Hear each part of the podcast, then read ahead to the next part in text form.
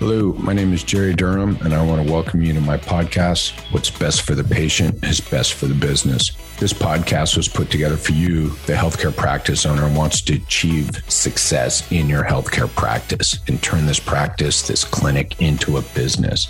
So, if you want growth and scalability that drives financial performance, all three of those don't always come together. But if you want that, then you've come to the right place. I'm here to help you be most successful in your healthcare practice and turn it into a business. Cheers. Thanks for coming. All right. Welcome back to the podcast. And um, if you listened to the episode before about the patient life cycle, let's jump right in. You'll be ready to go with this. If you haven't, hit stop, go back one, it's 10 minutes long. Go back one episode and listen to the foundation, right? The patient life cycle, the foundation of success. And then this one will flow way better. And if you've been following an order, then you are on the path to success, my friends. Cool. We talked about the patient life cycle, which is truly the foundation of success, right? Patient success leading to business success, leading to personal success and it's a team effort, right? And so we must understand this patient life cycle. So we understand all the interactions and touch points. So we will get our team involved in creating this patient success. So we leverage all of our team members. And this is really what this four phases of your patient life cycle is about. Start to understand the phases and the team members involved in these phases, right? And what needs to occur at these four phases within your patient's life cycle to create that patient success. Okay. The patient life cycle in general, in your practice, in general, has four phases. I want to tell you what those four phases are. Okay. Now, need you to also understand all four phases has an owner, has ownership, right? It may not be one person, right? But you'll you'll you'll get this real quickly. Might be a team of people, group of people, right? A group of team members who own this. So each phase has an owner. Each phase has its primary objective and then the tactics that need to be done to achieve that objective. And then it has its metrics of success. And this comes in huge later. These metrics of success are the things that will create patient success, right? That will lead to patient success, which lead to greater business success. So when you're looking, I'm jumping way ahead here, but when you're looking to create bonus programs for your team members, these metrics of success will be the metrics you want to use for bonus structure. Because why? Because they lead straight to patient success, which leads to what? Greater business success. So this is great. When you understand the phases of your patient life cycle, you can see how all members of the team are revenue generators. If you want to trigger me, tell me your front desk is not a revenue generator and is actually an expense, right? Your front desk is a revenue generator. They are the entry point to your business. And you'll understand this all better once you look at the patient life cycle and understand these four phases. Right? They are the entry point to the business and the metrics that we assign to them. Right. It's funny too. That's a big tell in companies when I ask people what their front desk are responsible for, what they're bonused on, what are their metrics of success. It is an immediate tell into their that owner's understanding or clinic managers understanding of the front desk team members' role in patient success. Getting people scheduled, mm. right? All this other stuff, pushing paperwork and getting insurance information and all that. That's part of a process. Those aren't metrics of success. Okay. So let me take you through the four phases of your patient's life cycle. Now, phase one, I call the attraction phase. This is before you even know them. You do not know they exist at this point. When they are moving through phase one of your businesses, your clinic, life cycle, their life cycle with your business. You don't even know they exist. This is the attraction phase, right? This is owned by marketing, right?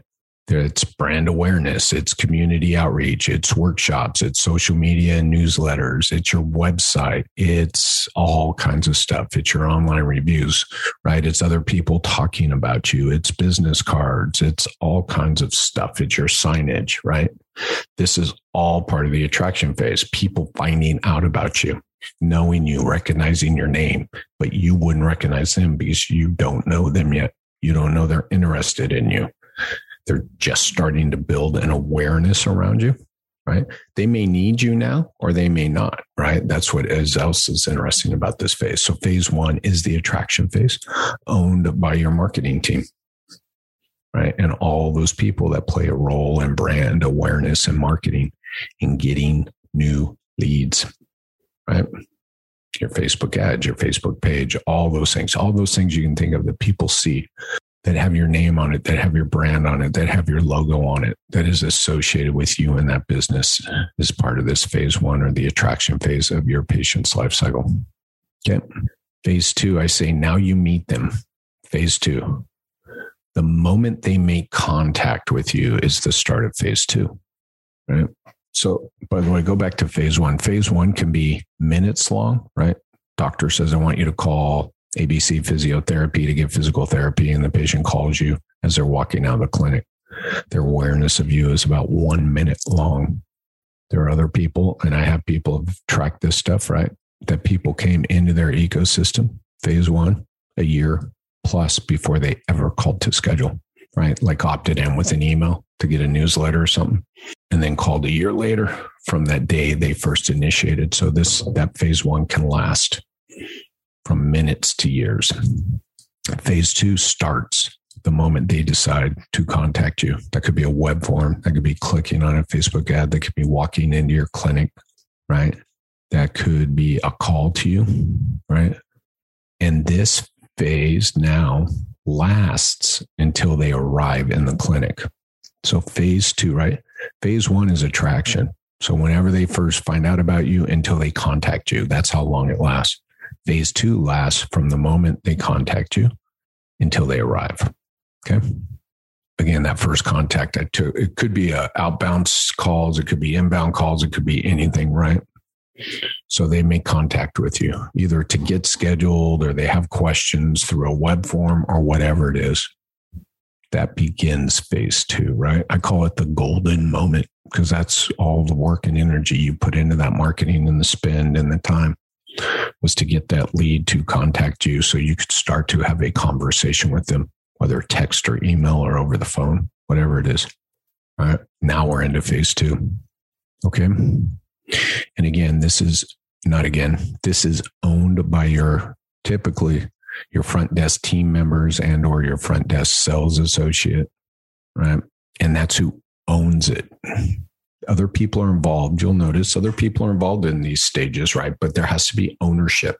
And this is owned by either the front desk salesperson or your front desk team members.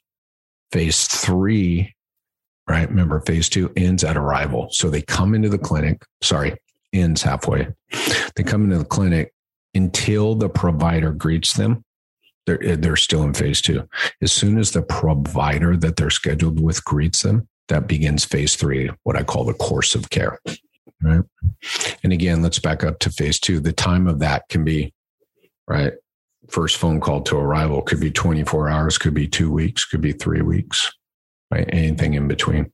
It's important to understand how long these are because, like in phase two, we're going to talk and you're going to hear a lot on this podcast about leveraging these different phases and especially phase two. Okay. All right. Now they meet their provider and team. Phase three, course of care. The provider comes out, introduces themselves. Someone comes and greets them, brings them into a room so they can meet their provider. That's where phase three start. And I call it the course of care. It ends at a completed plan of care. We don't discharge people. You'll never hear me say the word discharge on this podcast beyond right now right? So the course of care is now they've completed a plan of care.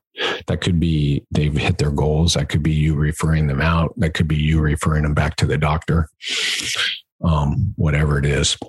But they completed a course of care. That is the length and time of phase three. So again, this time is variable as heck. They could have one visit, they could have many visits, right?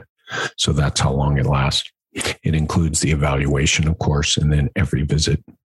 And that is owned by the provider who is treating or evaluated that patient. Right. Some clinics use assistants and aides. That's cool. It's still owned by the provider who did the evaluation. Right. Even if that provider only sees them once every three visits or whatever, it's owned by that provider. All right.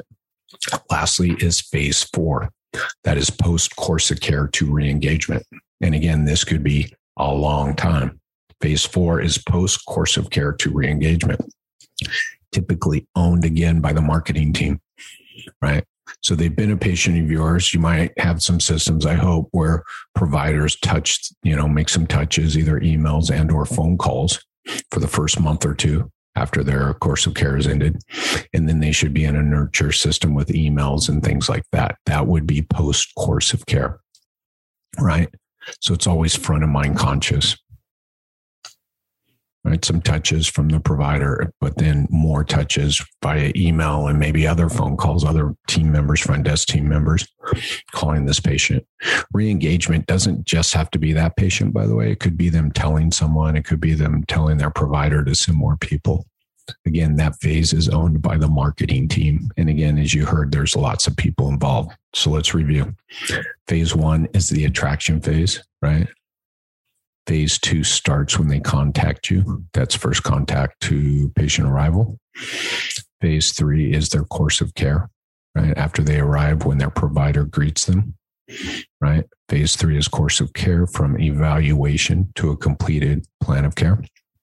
Phase four is post course of care to re engagement, right? And I mentioned who the owners are. So that is as deep as I want to go into those today again, now you can understand because when we go back and we start talking about phase two here, which I'm phase two heavy, that is the most underleveraged, most undervalued, most misunderstood phase of this whole journey. You have more to gain. Right. After you map this thing out, this was my journey. I, I didn't know this until I mapped it out. Even when I mapped it out, I didn't have anybody explain this to me. But the longer I did this, the more I understood that phase two was completely underleveraged and undervalued Right? And that work that the front desk team members or your front desk salesperson does will create greater patient success, greater business success, and greater personal success for you and for your team. Cool. The four phases of your patient's life cycle. Cheers, all. Thank you for listening today to the podcast. Here's what I want you to do next. Um, if you want to stay in touch or want more information on the doing of all this, then I highly recommend and I really want you to go over to my YouTube page, Jerry Durham PT, J E R R Y D U R H A M. There is just so much content, videos added weekly, if not daily and you will be able to bury yourself and immerse yourself into this content and learn all you need to know to start implementing some of the things we talked about today.